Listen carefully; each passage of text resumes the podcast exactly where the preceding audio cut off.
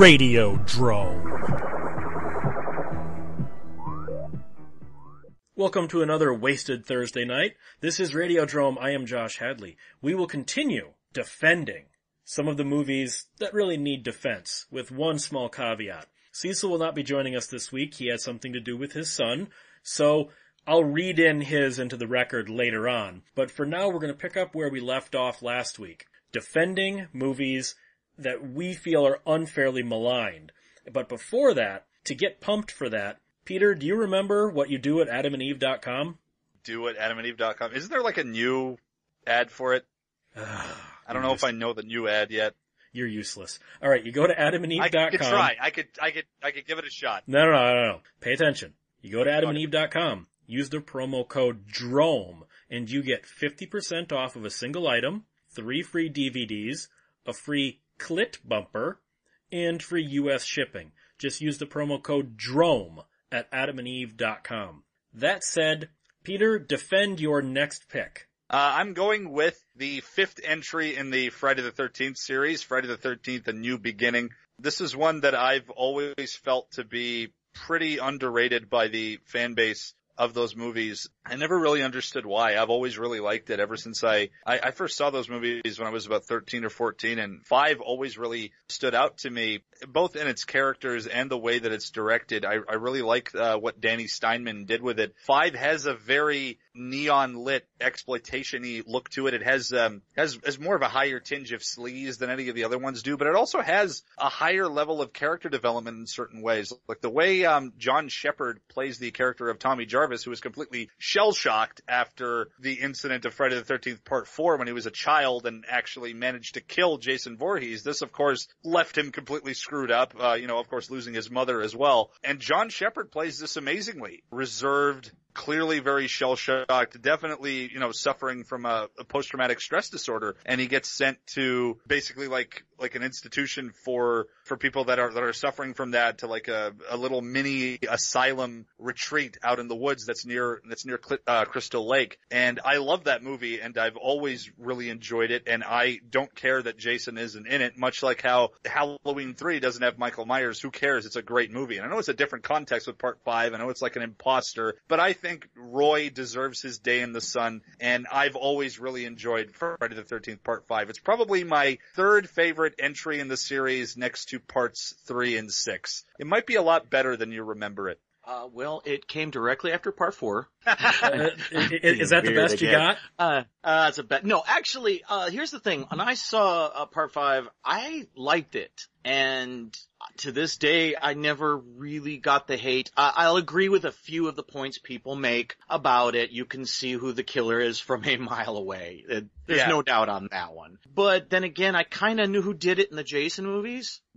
Just as a, as a thought. So I don't think that these movies were ever really whodunits, and people keep saying like, oh, we knew who did it. Uh, okay, except for the first one. It wasn't much of a whodunit because we didn't meet her till the end of the movie. Yeah, it's, it's a small complaint. Uh, I rather like it. I think the movie actually has a halfway decent look to it. Uh, I think the acting is a bit higher in this film than some of the other ones. Uh, uh my favorite has been Part two and Part six. Those are my, my personal two favorites. But you know what? I, I think I would put uh, Part five as my uh, third favorite in that series. I think it's actually a good anchor point for the Tommy Jarvis trilogy, which would be four, five, and six. Yeah, the Tommy Jarvis character isn't very consistent from fi- from five to six, I'll give you that. And I actually prefer Tom Matthews' version of Tommy Jarvis than John Shepard's, but that that's a minor nitpick. It's actually a pretty good slasher movie. Like Peter said, it's got good atmosphere, it's got some pretty good kills, although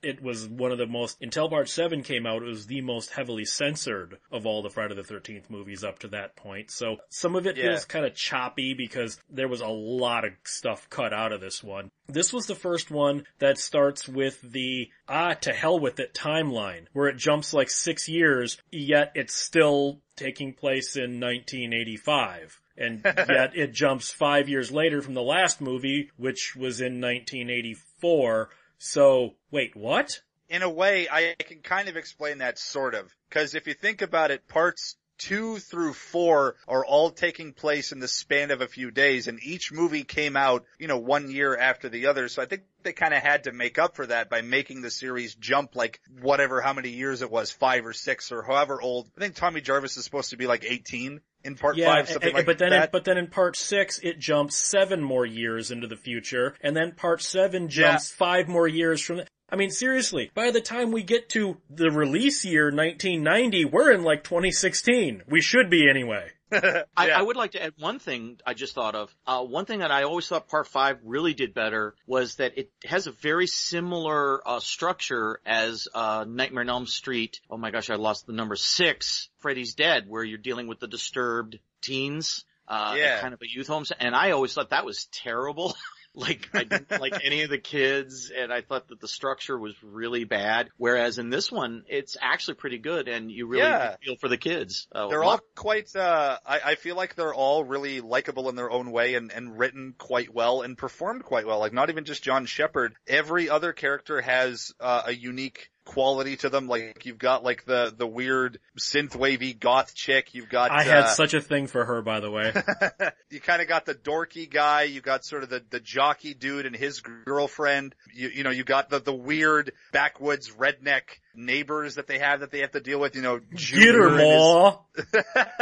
You big dildo, eat your fucking slop, you know, all these like weird characters and whatnot, the sheriff. I, I feel like part five had some of the most colorful characters and some of the most well-written characters. Like, for a slasher movie in that series, it's, it feels the most, or at least one of the ones that feel the most like a genuine movie and not just a slasher movie, because a lot of these characters, you don't actually want to see them die. You actually want to see them live to the end, and you actually feel kind of kind of bummed when you when you see them get get picked off. And I think uh, the movie really succeeds in that regard. Okay, then Fred, what would be your next defend movie? Well, I think that if you're, we have our own list here, and I think I'll follow up that one with the only film I possibly could follow it up with, and that is Attack of the Killer Tomatoes, nineteen seventy-eight. Hey, hey man, I'm sensitive about this movie. A tomato once ate my sister. This, if you haven't seen this movie, there's no way to explain it, no way to describe it. It must be seen. The closest would be it was Airplane before Airplane. It's a great film. It is uh, also prestigious as it's one of the films that actually began to inspire what we now call the Razzies, because there was the, the books of, oh, I know, I forgot the, the Golden Turkey name. Award. It was the Golden Turkey Award, but who wrote them uh, is who I'm trying to remember. The Medved brothers. Medved, that's it, Michael Medved. It was the winner of the Golden Turkey Award, among many other of worst films. And it's like, if you see this film, I don't know how, if you like comedies, I don't know how anybody could call this the worst movie. I, I just don't. Because it's this, genuinely funny. It's It's genuinely funny. There are absolutely wonderful jokes throughout this. There's even these background gags, because the president is really stupid in this, and there's uh, a news announcer that has a line. He goes, and today the president closed the nation's last remaining submarine base at Groton, Connecticut. When asked why he made the startling decision, the president responded, those funny little black ships just keep sinking anyway. It's like, it's just all these throwaway little gags, and it's It's just so bizarre, very, uh, very subversive, actually, in a lot of, in a lot of ways. There's just some great lines. There's some very irreverent hu- humor. Uh, Doctor, oh, I don't know if I can pronounce it. I got it written down. I don't know if I can even pronounce it. Nakatifa, uh, ja- he's a Japanese scientist. And at one point, he, uh, stands up and he knocks the, oh no, what's the ship? The U S S uh, Arizona. That's it, the Arizona. Into a fish tank. It's a picture of the U S S Arizona into a fish tank, which of course was the ship sunk at Pearl Harbor. It was, yeah, the very first one, and he's Japanese. Also, he is intentionally dubbed very poorly, yes. Only his character. Uh, again, it's not much to say about it. It's a funny, funny movie. Uh, we could quote the jokes all day. Maybe the, they're falling flat as we're telling them to people right now, but if you see it in the context of the movie, trust me, you'll laugh, you'll have a great time. All, the movie also has some jokes that are very of the seventies jokes. For instance, when when one of the generals is talking to the, the Japanese scientist, I'm not going to be scared of these vegetables. And he goes, actually, sir, tomatoes are fags. And another guy goes, uh, I think he means fruits. That joke would never fly today. Never. I love Attack of the Killer Tomatoes. I think it's a fantastic movie. I loved the cartoon. I loved the first sequel. Even the video game wasn't that bad. Attack of the Killer Tomatoes is a highly underrated movie, and you know what? People discount it because of its title. What you gotta realize is that's the point. As, uh, as Fred said, like, there's not really much you can really say about it other than that it is a, it's a genuinely fun movie, and if you haven't seen it in a while, check it out. If you haven't seen it yet or are dismissing it because of its title, it's meant to be satirical. It's meant to be funny. It's meant to jab at, like, uh, creature features and monster movies and stuff. Uh, it's really a lot of fun. Well, then my next movie will be Burn Hollywood Burn, an Alan Smithy film. The film everyone hated, including the film's director. Film written by Joe Eszterhas, who I don't normally like.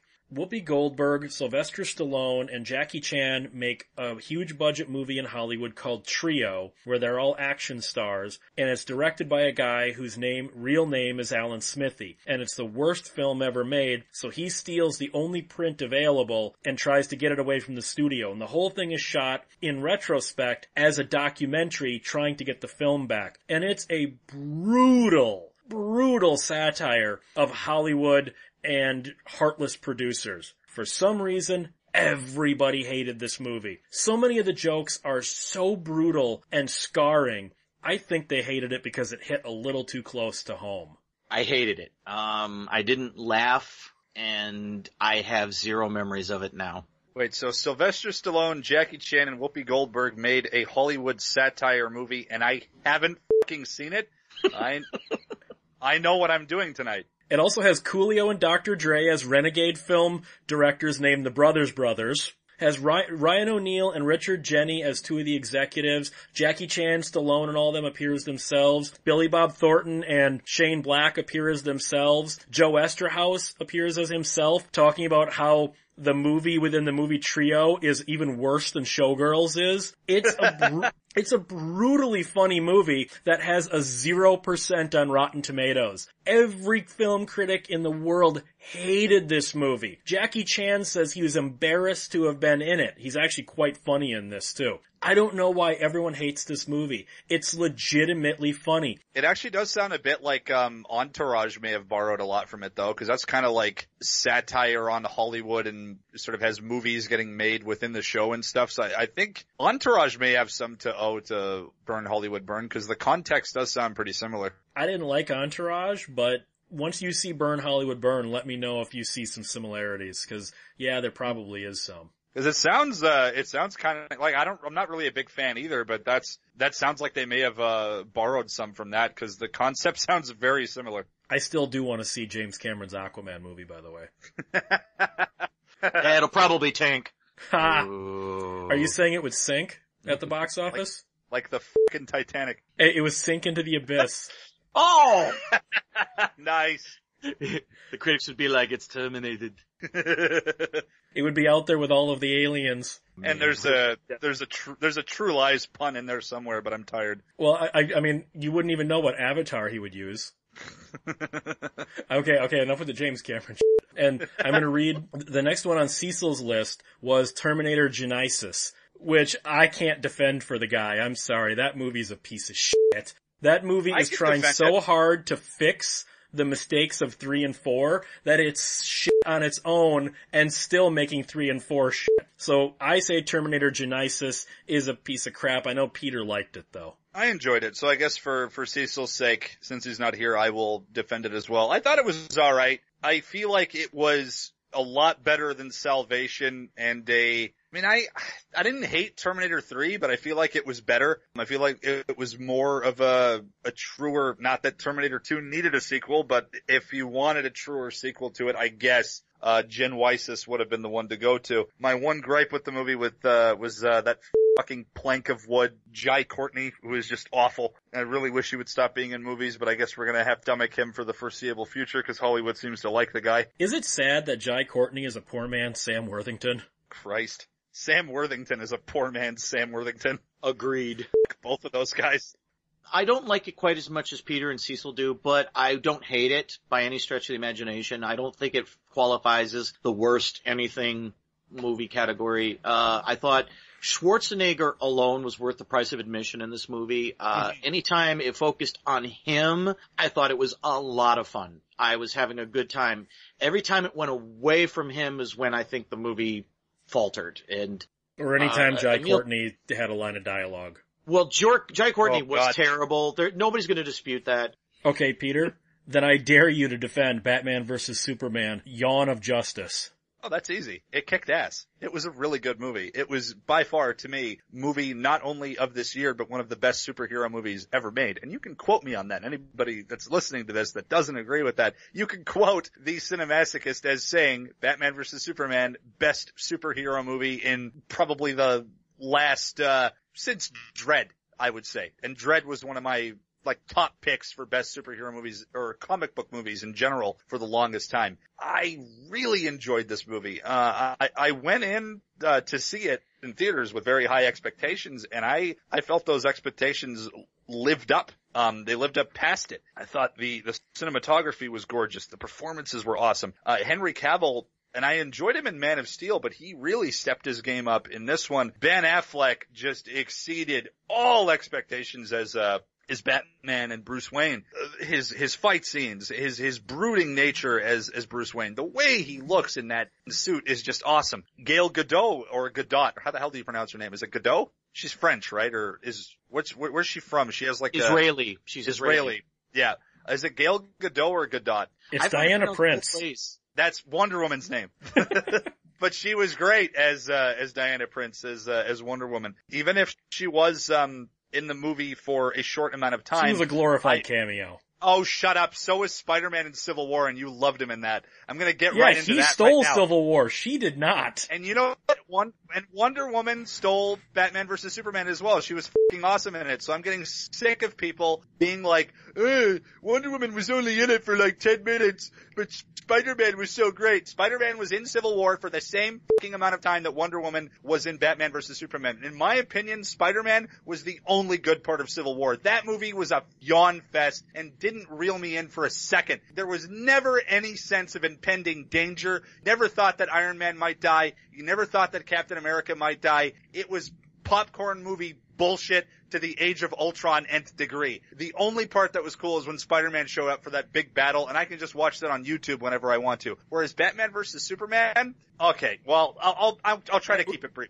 The cinematography, the music, the performances, the clearly say what you will about Zack Snyder, he's a comic book guy. Say what you will about Ben Affleck, he, he's a comic book guy. And these two heads butting together to make this movie, they both clearly have a lot of passion in the characters that they're working with. I love what was done with Superman here, and a lot of people will kind of see it as an anti-Superman, Frank Miller-esque kind of thing, but I disagree with that. This is almost social commentary from Superman's standpoint in which he He doesn't understand why he's being so vilified. He really is trying to do his best to do good in the world, and he's getting shit on. He mopes around the entire movie looking constipated. Because he's getting shit on the whole time. Again, Ben Affleck, amazing. Again, Gal Gadot, Gadot, whatever, awesome as Wonder Woman. I liked the Doomsday, uh, the Doomsday stuff. I liked Jesse Eisenberg as Lex Luthor. I thought everything was tied in really perfectly. I thought it did an amazing job with taking like six different storylines from comic books, a bunch of different characters, meshing it all together and somehow making it work. And I know to you, Josh, it didn't work. And maybe to Frederick, it didn't work. But you know what? To me, to Cecil,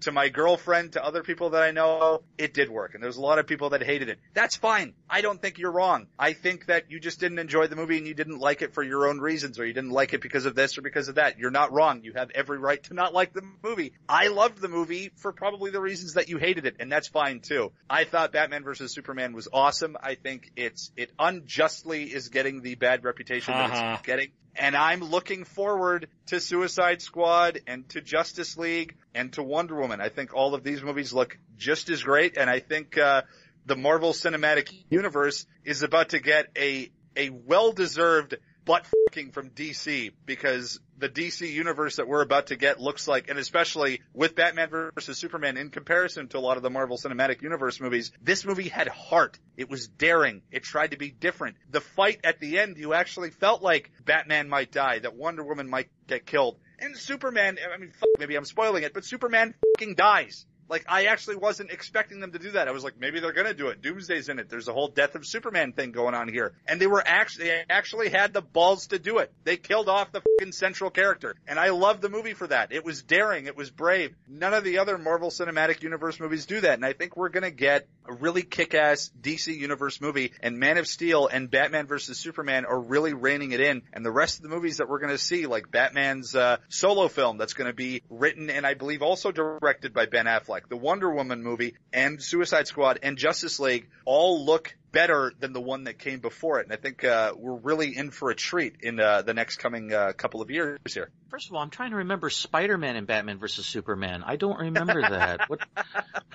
I'm, I'm getting confused. Okay, let's clarify just a couple quick things because Peter went on quite the rant there, so I'll try to keep this as short as I can. Basically, I agree with Peter on one point. Civil War was very boring. I'm sorry. I agree with him. I, I think the structure was terrible. That's a whole other discussion. Batman versus Superman, for me, sadly, not a good movie. I saw the th- movie in the theater, walked out perplexed and angry. Uh, absolutely hated it. I found it a confusing mess of a movie. And then I saw the director's cut, and I no longer thought it was a confusing mess. I just thought it was dull and dreary. I, so I will say that the director's cut definitely helps this movie a lot. It's still not a very good movie, in my opinion.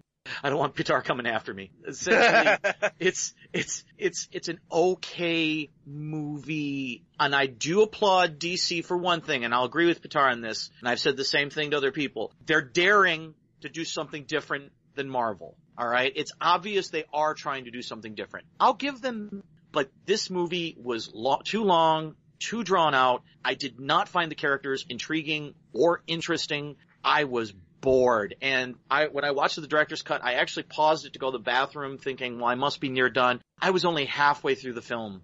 That says a lot to me right there about how I feel about it. And I don't think there's really much else to say. I love Wonder Woman's part in the movie. It's the only part of the movie where I felt a hero actually emerged. Even the soundtrack got happy. Oh, yes. It was, it was just a great hero moment. I actually got excited. Mm. It actually made me excited for a Wonder Woman movie. But I'm sorry, the, the rest of the film just failed to engage me. Sorry. And see, here, I walked out of this movie going, what the f*** was that? Now, I'll agree, the director's cut fills in a few of the problems, a few of the structure and story problems. Not many of them. There are still way too many, but it does fill in some of those, so I will give credit where credit's due. Ben Affleck was amazing in this. I kind of like the color scheme and the lighting. I thought it it very much felt like a comic book panel in, in some scenes, but then Jesse Eisenberg is gives one of the worst performances I have ever seen in a major motion picture. I don't know what the f- he was on or what the hell Zack Snyder thought he was doing with that. Batman is a complete and utter fucking psychopath in this movie. He just murders wantonly. The, the story, uh, uh, the director's cut, like I said, it fixes some of these, but even that is still a complete narrative mess. It, it's really, there is no story to the movie. It's a collection of scenes that happen to take place in a specific order. That's one of the problems I had. Superman is a mopey bitch throughout the entire movie. The movie seems to have no grasp on what a character is, as every single one of these characters is completely one note. And the whole, oh my God, your your mom's name is Martha, my mom's name is Martha, now we're best buds. I'll, I'll quote Screen Junkies here. Nope, still dumb. This movie is horrifyingly bad. That said, the Justice League trailer looks interesting. The Wonder Woman trailer looks interesting, and I have been pumped for Suicide Squad ever since that very first trailer last year. I'm not against the D C U. I just think Batman versus Superman was not just falling down the stairs. It was falling down the stairs, breaking your neck, crapping yourself, and then trying to get up and slipping on your crap, and then pissing yourself while you accidentally cut your dick off on one of the splinters from the steps. That was Batman versus Superman to me. Oh my. Was my scenario too far-fetched? My only response to that is you're wrong. And Cecil would say the same thing if he would hear. I'll try to, I'll try to do my best impression. You're wrong. So, uh, all right. Speaking of Cecil, his next film would be The Wizard, the California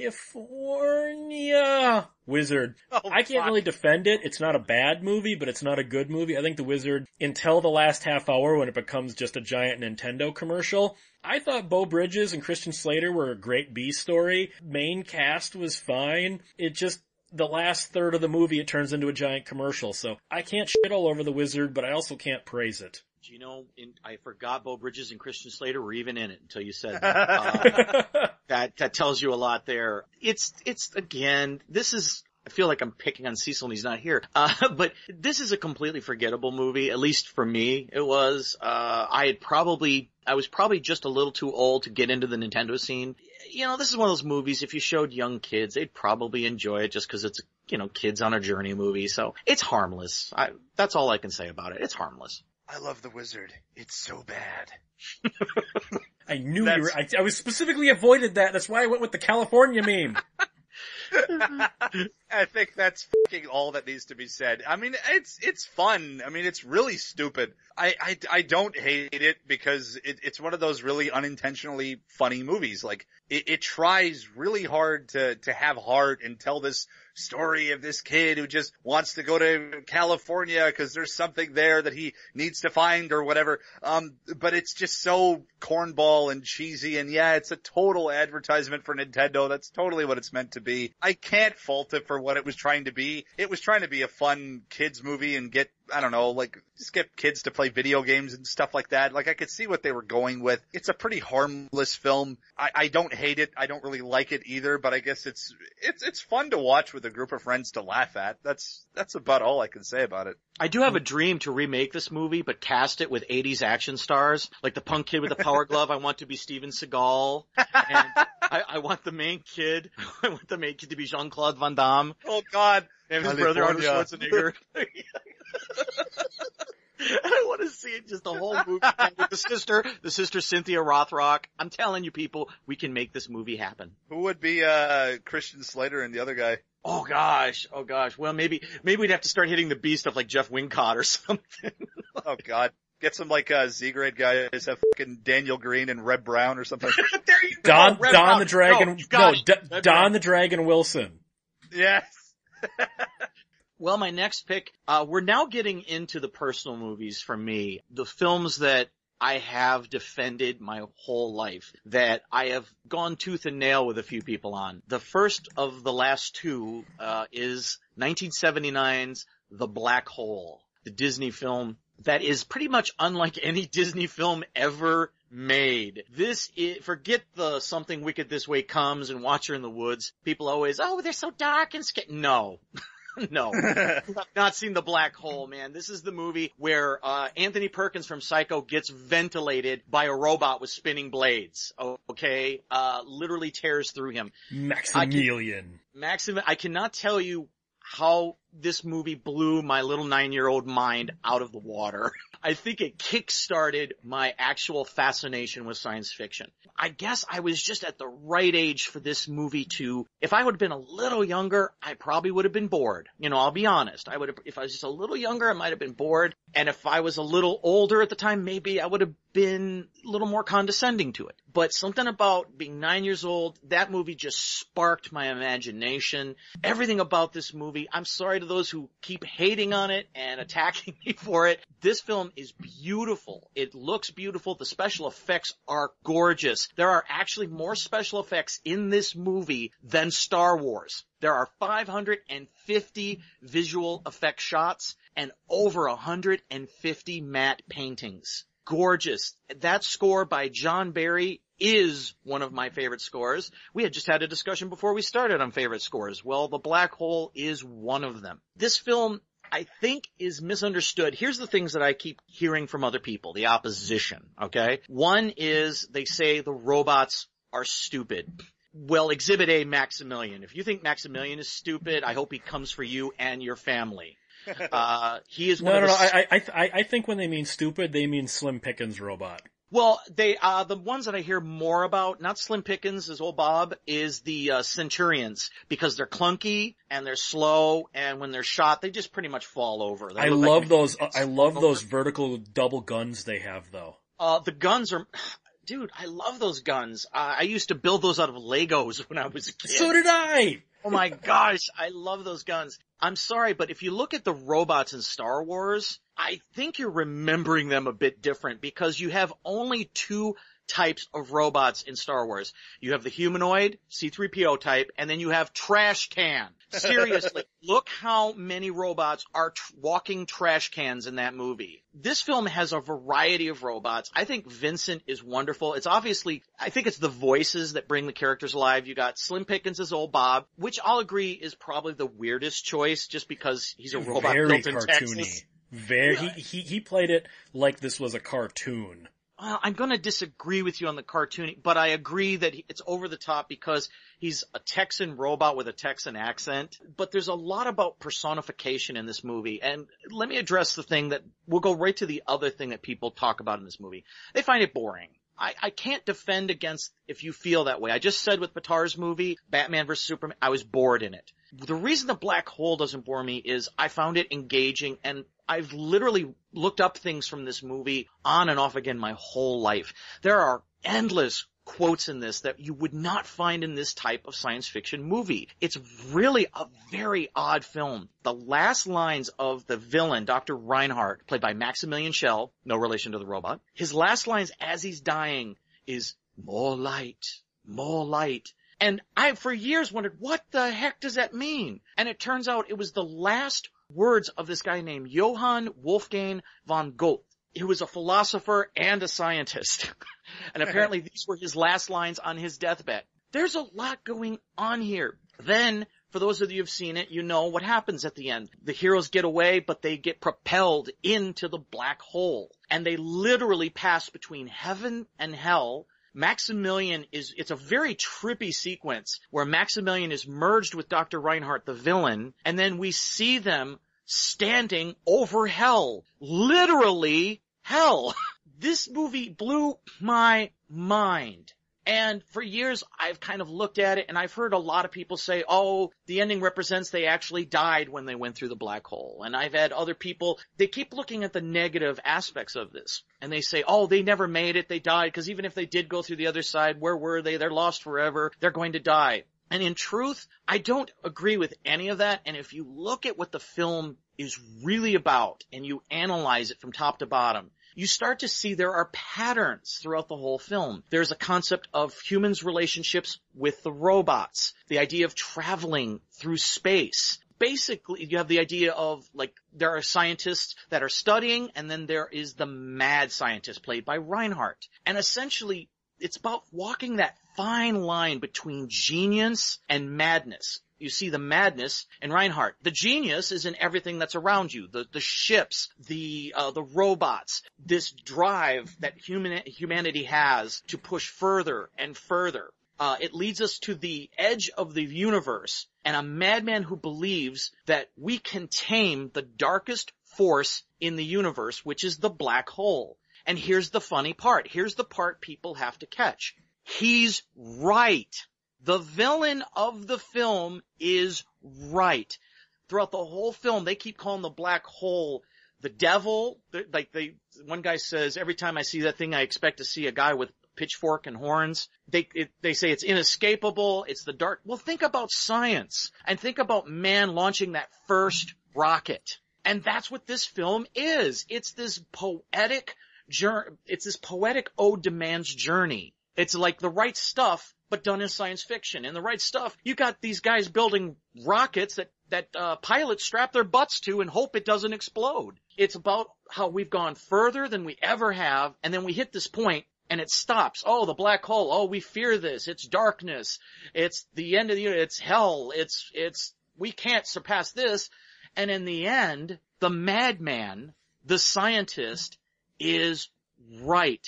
But it also costs many people their lives. Again, look back to The Right Stuff. Not all those pilots made it. Throughout history, yeah. We have scientists building things, and not all the people who use them make it. It's a very uh, violent history that's strewn with a lot of gravestones. I think that's what the black hole is about. Okay, there's a lot of death. There's a lot of destruction. But in the end, we will make it. We will persevere. These characters, there's a planet visibly seen in the background. Maybe they landed on that planet. Maybe it took their future generations of their children to get back to Earth. Who knows? It doesn't matter. There was a comic book series that actually did continue after, but because the film flopped, they stopped and there was no end to to the series. There was no conclusion. To to never surrender and never give in to our darkest fears, and we'll persevere. And for that reason, I still adore this movie. It was my Blade Runner before Blade Runner became one of my favorite science fiction movies, and it still remains it to this day. I think you're reading way too much into it. I don't hate the movie, but I don't love it. It really is Disney's Star Wars, and parts of it work, parts of it don't. Like I said, it's just an alright, goofy sci-fi movie to me. I don't see any of the things you saw in it. I saw this as, we need a Star Wars. Ironic now that Disney owns Star Wars. Then why are they being urbane? Why are they quoting scientists and philosophers throughout the entirety of the film? If it's Star Wars, why not just bang, bang, we fly in space, oh yeah. That's basically what I saw it as. So, Peter? I actually haven't seen Black Hole yet, but I've heard uh differing opinions about it, and I have been wanting to see it because it's it's one of those Disney movies that I didn't really grow up with. It's something that uh, passed over my radar, so it's one that I still have to check out. I did see a porno called The Black Hole, but I don't think that's the same thing. No. I, I would like to say that it, an interesting point, though, is that The Black Hole was made by a lot of the older men of Disney, that this was not the younger generation as, say, Star Wars was. You know, Star Wars, a good majority of the people involved with Star Wars, from the visual effects to Lucas himself, who wasn't that old, obviously we're a younger generation, and it's flashier, and it's way more fun. No doubt about that. But The Black Hole, I think, falls somewhere between, I think it's a little closer to two thousand one. That's probably its problem right there. Just like we talked about in the pulps about some things are just left behind. Their time came and went. Uh, the public was no longer ready for deeper science fiction stories. Even the making of The Black Hole went through a lot of struggles, but like Alan Dean Foster, who was writing the, uh, what do you call it, tie-in book, uh, when he read the script before the film was made, he said, guys, the science in this is dreadful. And so they took it back to the drawing board, and they got scientists involved to uh, to craft the science in the movie to make it better. And I feel it, for the most part, comes through. My next pick would be Uwe Boll's Assault on Wall Street. This is Ooh. a film that's very not Uwe Boll. I can't count how many people I've shown this movie to. When I told them it was Uwe Boll, they were like, really? The House of the Dead guy? Because this movie is so well made, but it is so hated by the critics. Why? Because it was made by Uwe Boll. Basically, he goes into this movie in a can't-win situation. The movie is front-loaded with all the character stuff, and the, the titled assault doesn't happen until the final act of the movie. The rest of it is all build-up to why the assault happens. And he very succinctly put it as, if I'd started off with a bunch of action, they would have said, this action is pointless because we don't know these characters. So I started off with the characters, and people say, oh, it's boring, it's all characters, why can't you get to the action? Basically, he was in a no-win situation. The movie is incredibly well-written. You really feel for these characters. It's a little heavy-handed in the whole, how it's the, the banking structure and Wall Street's fault of how everything in Dominic Purcell's life falls apart, but it's also realistic in that these things are all tied together. It's a fantastic movie, and the final third, when the when the t- assault happens, is brutal. This is not some Punisher-type character that's only punishing the guilty. Dominic Purcell is in this building shooting anybody who was involved with the banking industry or Wall Street. And the final plot twist I actually thought was pretty brilliant. I think it's an intensely well-written movie, and you would never guess this was an Uwe Boll film. I think Assault on Wall Street is criminally overlooked. Fred, have you seen this one? Nope, I'm sorry, I have not. Peter, have you seen Assault on Wall Street? I certainly have, and I, I agree with you one hundred percent. Um, I wasn't as surprised that it was an Uwe Boll film either, because I really enjoyed the his film Rampage and Rampage two as well. So when I when you told me about Assault on Wall Street, I was keen to check it out because it, it looked to be on that same level, and it's it really is fantastic. It, it to me, I, I see it working really well as this sequel to something like Wolf of Wall Street, because that movie shows you the corruption in Wall Street and in the banks succeeding. And then this movie shows what happens when you push somebody too far, when you push them to the to the brink where they're losing everything, where they're getting f***ed over left and right financially, when their life is completely fallen apart. This is something that could genuinely happen. Somebody could be pushed to this point, and it's written fantastically. The performances are great. The atmosphere is great. Even it's not just good for a, an Uwe Boll film. It's a great film. It's something that should have been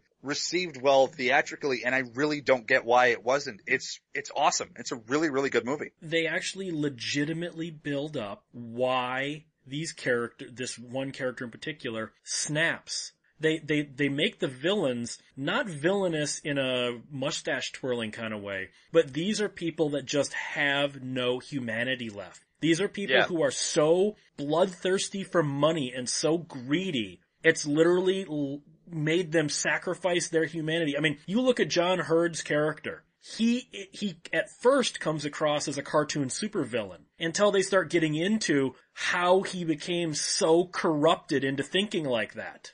The, the the final plot twist, this movie is set up for a sequel, which unfortunately we're never going to get, but man, I really want one. How about him teaming up with the guy from mm. Rampage? There you go. That'd be fucking awesome. Actually, I don't know if that would really, I could see them kind of taking each other on. No, that that too. I, I'd thing. like to see that too. Rampage on Wall yeah, Street. Yeah, that'd be great. A Rampage in Wall Street. That'd yeah. be fucking awesome. If you're listening to Uwe Boll, this is what just probably me and Josh want. I don't know if anybody else does. Peter, defend your last movie. And this one, since I know what it is, is indefensible. This is a horrible movie. Okay. Well, first off, saying that, that I'm going to defend this movie is, is pretty much going to sound the same along the lines of going door to door and telling people that you're a registered sex offender. I like Superman four. I think you caught Fred off guard with that one, Peter. You totally caught me. I can see him standing in front of a group of... Hi, I'm Petar Gekik, and I like Superman four. It has been eleven days since I have finally seen a good movie. Uh, it's it's just, it's that bad, and I can fully acknowledge it. I know it's bad. I know it's a... Ter- fuck, it's a Superman movie released by Canon Films, and this is not even good Canon, okay? This is when they were falling apart. This is when they were going bankrupt. This is when they had hardly any budget for their movies. This is when they were getting tank after tank after tank after the fallout of stuff like Masters of the Universe and whatnot. This was their, they, they acquired the property to Superman somehow and managed to, to wrangle up all of the other actors from the prior, prior films. You know, they, they had, uh, Chris Reeves and everybody coming back. Gene Hackman coming back as Lex Luthor. They somehow had everybody for this film. They had a Superman movie on the go. Did they have a budget? No, they did not. Did they have a good script? No, they did not. It was horrible. The fucking villain in this movie is created by Superman wrangling up every nuclear warhead in the world. The U N, for whatever reason, is somehow completely okay with this. Everybody votes for it. He hurls them into the sun. Now, after this, Gene Hackman somehow manages to acquire a lock of Superman's uncuttable hair from the Superman Museum. Which he cuts with scissors. Which he cuts with fucking scissors. And he launches this into the sun to inexplicably create the gayest supervillain of all time. If it becomes overcast, he loses all his powers. He is a solar-powered supervillain. A solar... just... I'm actually struggling to try to explain why I like this movie. I think this is, I think this is why. It's, it's just so irreverent and such a pile of shit and such a train wreck that it, it's, it's like a, like a bad car crash that you can't look, look away from. It's so bad. You, you're watching them sissy fight on the moon. They're like, fucking Nuclear Man literally scratches Superman. He scratches him on the neck. And he loses. He's, he's fucking like in a blanket, all curled up on his couch. Like he's beaten. He's defeated. I'm in my this, safe space. He's in his safe space because this bleach blonde dude in, in gold tights scratched him on the neck with silver fingernails. Superman lost a fight to a scratch. It looks like two hairdressers going into battle. Pretty much.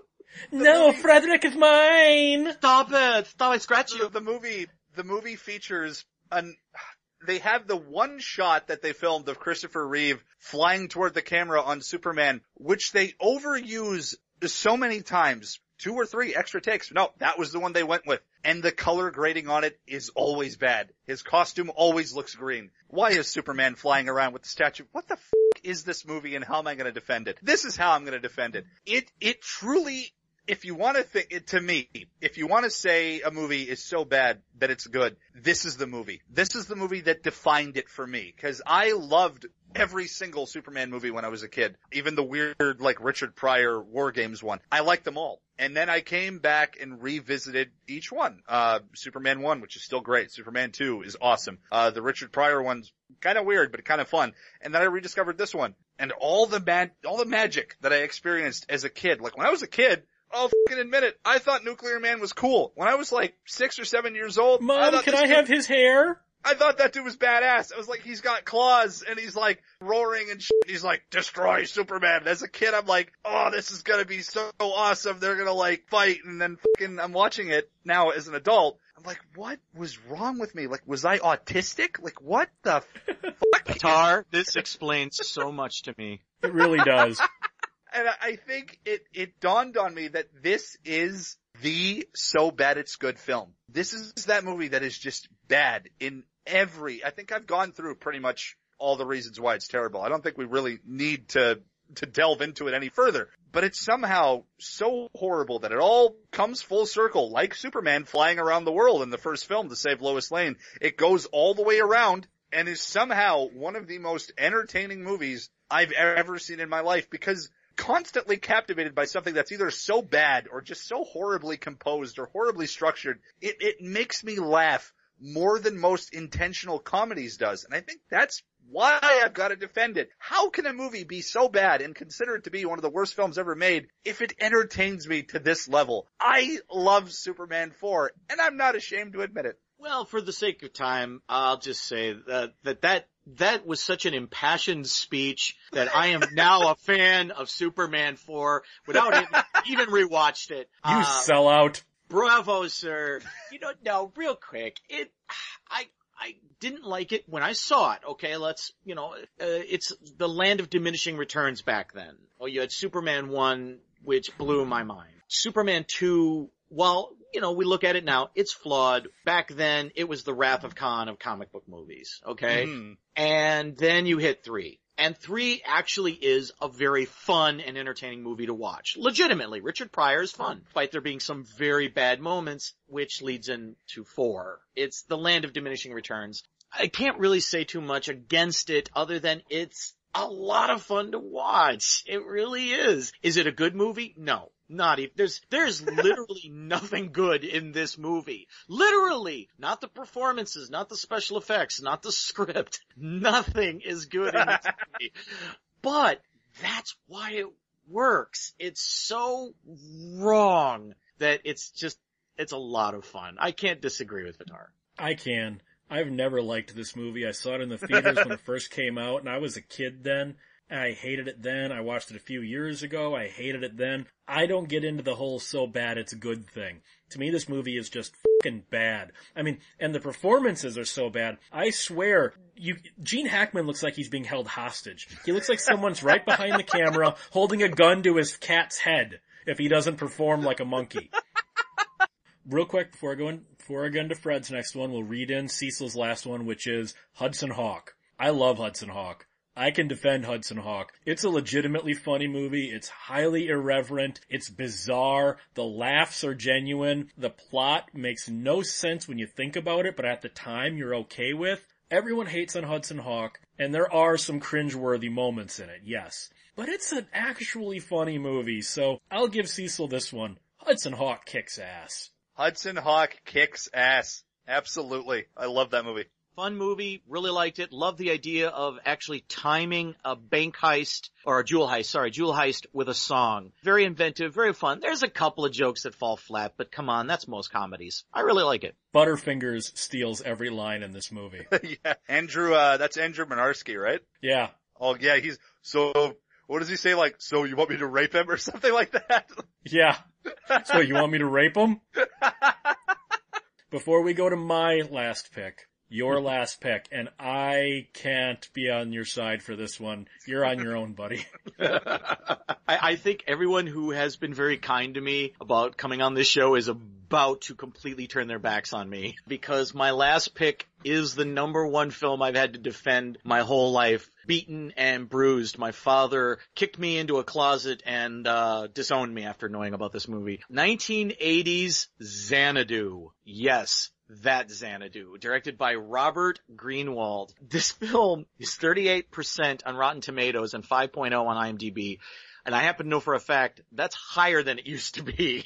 This film, it started life as a low-budget roller disco movie, and it is quite literally the Waterworld of its time. It ballooned out of control, and if you guys can believe this, the budget for this film, t- I'll tell you what, real quick, take a guess, each of you. How much was the budget on this film? Yeah, I seem to remember it being somewhere in the twenty millions-ish. Okay, Pitar? Like two cents? Okay, well, actually, Josh nailed it because he read it before, obviously. It was twenty million dollars in nineteen eighty. Star Wars was eleven. uh, so yeah, this movie's a bit hard to defend, but I think this is one of those infamous movies that's more hated because of what people said at the time, and I don't feel a lot of people give this a fair shot. They call it one of the worst movies ever made, and they mean that literally when you talk to people. They're saying everything is bad about it. Well, we just mentioned Superman four, and, and not to put down uh, Pitar's pick, it's, but that was a really bad movie. We all agree, it's really bad. It's just that one's so bad it's good. Xanadu is not in that category, so now I have to defend it, why I think it's a good movie. Well, first of all, it has great songs. I think most people who like E L O or that type of music will agree. The soundtrack is fantastic. I actually like the, I actually like the Xanadu theme song by Olivia Elton-John. I actually really like that song. Yeah, yeah, Jeff Lynne's uh, Xanadu. The, the album went double platinum in the U S and Canada. Okay, so the soundtrack is one of the best-selling soundtracks of all time. It was a huge hit. It still is. It still sells. When Jeff Lynne released an E L O uh, compilation, Greatest Hits, he actually added a cover of Xanadu done by himself. That's why I bought that compilation, just because it had him doing Xanadu. Second of all, there is a wonderful animated sequence stuck right in the middle of this, done by my favorite animated film's director, which is The Secret of Nim. Don Bluth did the animated sequence for this film. It's actually very beautiful. Gene Kelly came out of retirement to do this movie, and he actually said, I'll be in it, but I won't dance. And they were stuck. They had got him to agree to be in the movie, but they wanted him because it's Gene Kelly. Why do you want Gene Kelly to dance? So they went with him anyway. He watched the rough cut of the movie that they already had, and he said, you know what, guys? This is stupid. I gotta dance in this movie. And so they actually, after the film was completely wrapped, filmed the sequence where Gene Kelly and Olivia Newton-John, excuse me, have that wonderful number together, Whenever You're Away From Me. This film has wonderful dance numbers. It's imaginative, a great animated sequence, great songs. Is it an hour and a half music video? Yes. I agree with that entirely, okay? But then again, so is freaking Purple Rain, and people just throw endless praise on that movie, and uh, I don't know when's the last time you've seen it, but it's not really that good of a movie, but it has great musical numbers in it. So does this film. It's, it's just a really fun movie. I put it on whenever I feel down, and when I'm done, I'm not depressed anymore. And really, oh, and there's a sequence. Oh, I, I want to talk about my favorite sequence in the movie, which is with the Tubes. They actually got the Tubes to do a song and be in this movie, where they start with a nineteen forties sequence. And you got Olivia Newton-John dressed uh, as one of the, the what they called wax, singing an old nineteen forties ditty. Then it cuts to this very late seventies looking Tubes, where they're wearing like tiger print dresses and outfits and stuff. Each of them is like in the imagination of two of the characters.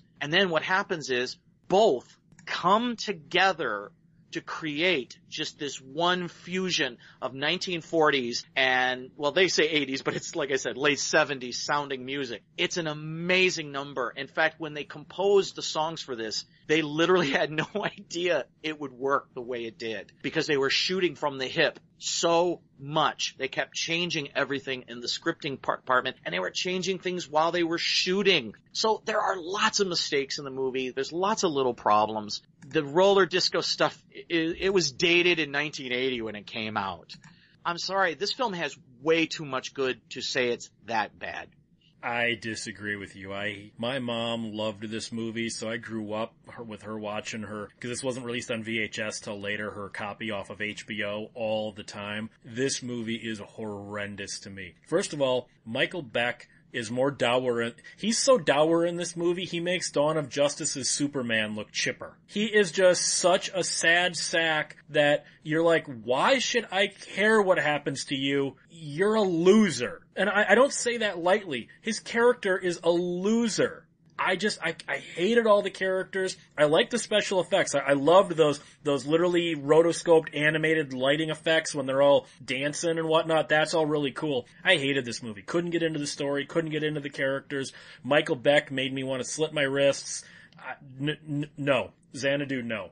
My only response to Xanadu is my girlfriend singing the Xanadu theme because she loves it. Charlotte, get over here. Sing it. Sing fucking oh God, Xanadu. No. Sing it. Sing it. Two seconds. He's gonna make her do it too. No. I can't remember. Sing that shit. uh, Xanadu. Now we are hearing Xanadu. Now excellent. That I'm here, now that you're near. I, I actually love one of the major reviews when this came out. They nailed it perfectly. Xana don't. So sorry, that no one said, will ever convince me. No one will ever. I love, I even listen to the soundtrack all the time. Well, my final pick is a movie everybody hates, and that is nineteen eighty-six's Spies Like Us. I don't know why everyone hates this movie. Yes, it's incredibly dated to Cold War, but Dan Aykroyd is hilarious. Chevy Chase is hilarious. The celebrity cameos are really not celebrities, but when else are you going to see B B. King, Sam Raimi, and Larry Cohen as C I A agents, as well as Terry Gilliam as a third world doctor? It's got so many funny, off-the-cuff jokes. Bernie Casey steals the three scenes he's in. Dan Aykroyd is legitimately hilarious here. Chevy Chase gets the best lines in the movie. It's a legitimately funny movie. I'll admit the plot kind of slows down a bit in the third act. The third act isn't as strong as the first two. Why everyone hates Spies Like Us, I don't know. I think it is a hilarious movie. I just rewatched it last week, and again, not counting the third act being not as good, I still enjoyed the hell out of it. Never seen it. This is something, when you told me it was on your list, I was a bit perplexed, because not only do I really like this movie, I remember when it came out. I saw it in the theater, and the majority of people I knew or saw it with in Detroit loved it. It's not a perfect movie, you know, the, so few movies really are. We say that a lot. It's not a perfect movie, but it, it's a really fun movie. I, I've always said when I go to a horror film, I want to, like, you know, be thrilled on some level, because uh, scaring, eh, not so much all the time, but, you know, keep you in suspense. If I see a comedy, make me laugh. It did. I laughed throughout it. And let me just say, the part was played by Vanessa Angel, but she's one of the Russian uh women. And when she comes out of that tent and just her bra, oh my. I will never forget that scene as long as I live. I had such a crush on her. I, I take it right after that, you were wondering, what's a dick for? Oh, gosh, yeah. To pee with. Well, uh, she she definitely raised the missiles of, of many a people in that theater. Very, it was no longer a Cold War. No, it was not. No, it's a funny movie. And, again, it's, is it great? No, it's trying to be the Bob Hope and Bing Crosby movie of... of the eighties. And it's hopelessly dated. Uh, yeah, it's so dated. Uh, there's a lot of jokes that do fall flat.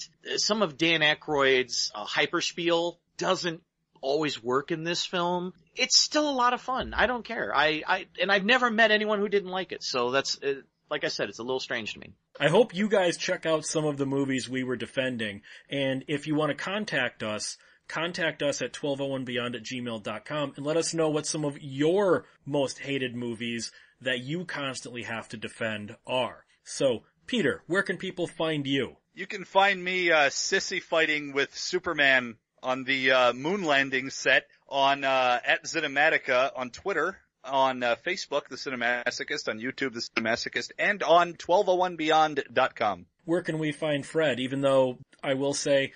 I was going to make a joke that I was going to fire Fred, but Fred's going to be taking a little bit of a break, but he will be coming back to the show. But where can we find him in the meantime? I will be wrestling Josh Hadley's Iron Maiden t-shirt at Madison Square Garden this Friday. I will beat the funk out of it. There's no funk. I wash it regularly. Uh, it will feel, that's not funk. It's when he's always coming and it feels so good. He's coming all the time and it's like he is in heaven. I will put up my right guard as well as my left guard. All right, where can people find you? Okay, well, uh, I, this is just a hiatus, and uh, I I can still be found at the Movie Apocalypse page on Facebook and the website saint storyteller dot com eventually. And you can find me at twelve oh one beyond dot com. You can contact the show, as I said, twelve oh one beyond at gmail dot com. We want to know what you think of our picks and just how wrong Fred is about Xanadu.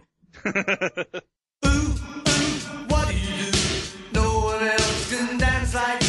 So what's all of us? There ain't nobody spied like us. Hey, what do you say? Someone took your plans away. So what's all of us? There ain't nobody spied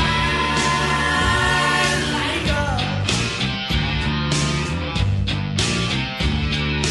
Hey, don't feel afraid of an undercover raid. There's no need to fuss.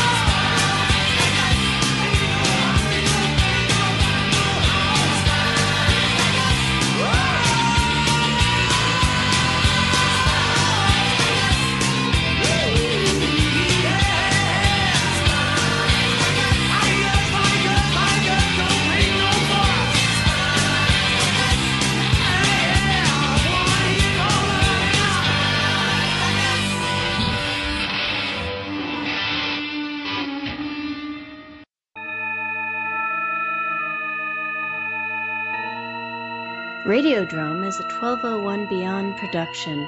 Find it and other great content at twelve oh one beyond dot com.